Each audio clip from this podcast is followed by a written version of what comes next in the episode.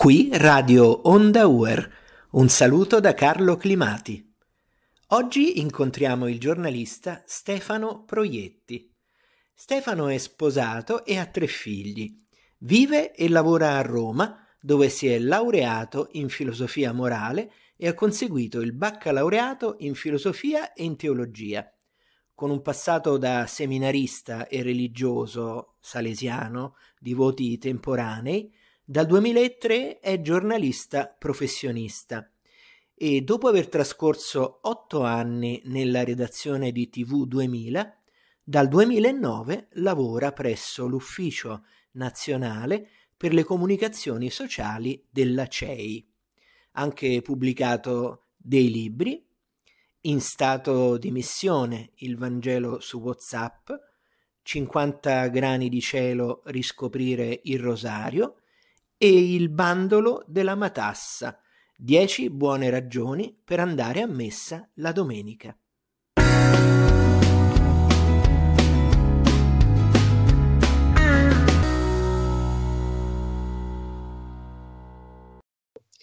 Stefano, come nasce la tua passione per la comunicazione?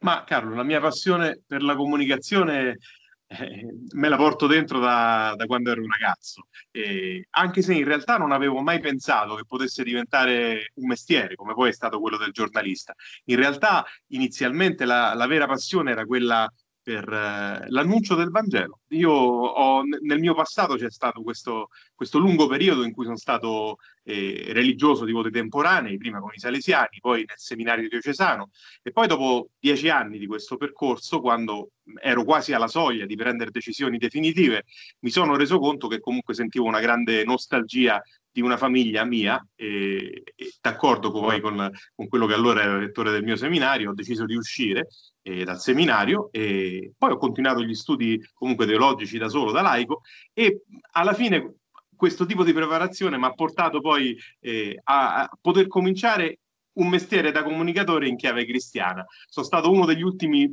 molto fortunati che è stato assunto in una redazione cattolica, quella di TV 2000, con un contratto da praticante subito e, e, veramente facendo pratica, cioè imparando il mestiere dai colleghi che avevo accanto, ho potuto iniziare a, a fare il giornalista. Eh, così è nato ecco, questo tipo di, di, di lavoro che mi, che mi, dà da vivere, ma anche di, di passione che, che mi tiene vivo.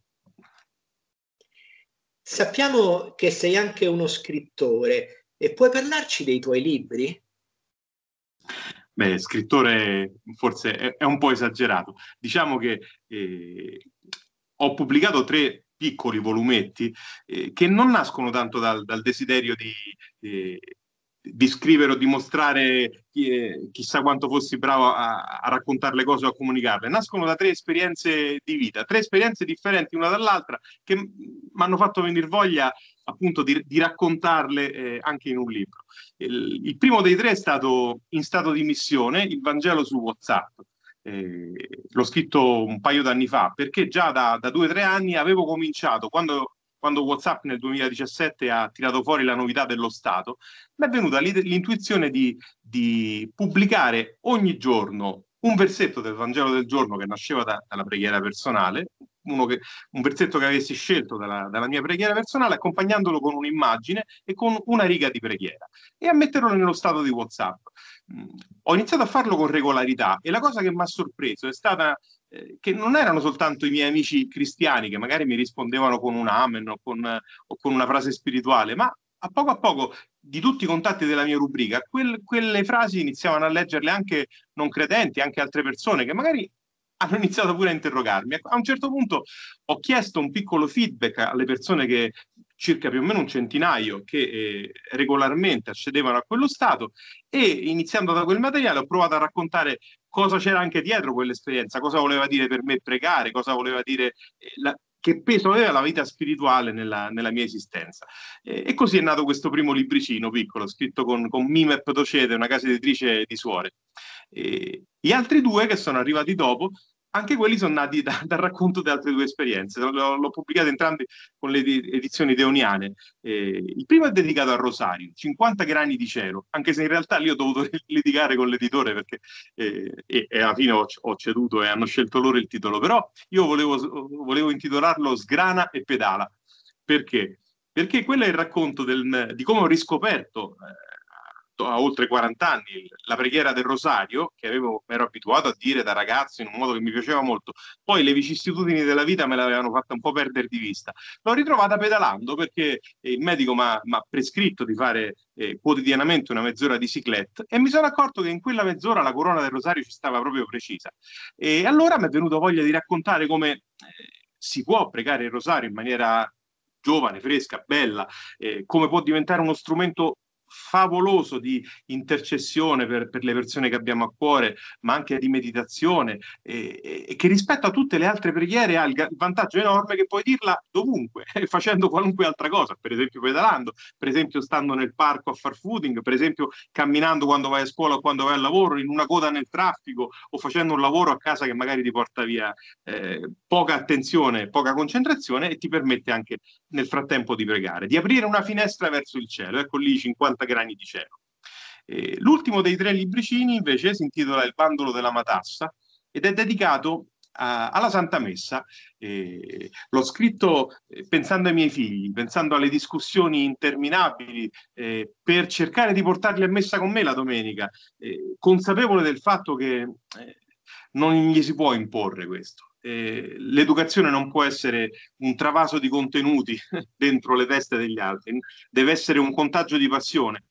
Devono scoprire che c'è qualcosa di bello in quello che fai e gli deve venire voglia di farlo altrettanto, altrimenti imporre le cose può funzionare per un pochino finché sono piccoli, ma poi è una, una scelta perdente. E allora in, in, nel bandolo della Matassa racconto 10 eh, buone ragioni per andare a messa la domenica, per ripercorro quello che si fa da quando ci si prepara in casa per andare alla messa fino a quando non si arriva all'item missa est finale, cercando di, di suggerire dei, eh, un modo costruttivo bello che ti dia veramente vita eh, nel partecipare alla celebrazione. Eh, e non nascondo che i destinatari, tra i destinatari di questo volume ci sono anche i nostri preti perché hanno una immensa responsabilità. Questo l'ha scritto pure il Cardinal Bassetti nella prefazione. Qua, che responsabilità hanno i preti nell'aiutarci a vivere bene la celebrazione? E, e allora, tutto sommato, l'ho scritto un po' pensando anche a loro. Stefano, eh, puoi parlarci del tuo canale YouTube? Anche questo è, è, una cosa che è venuta fuori quasi per caso durante il lockdown.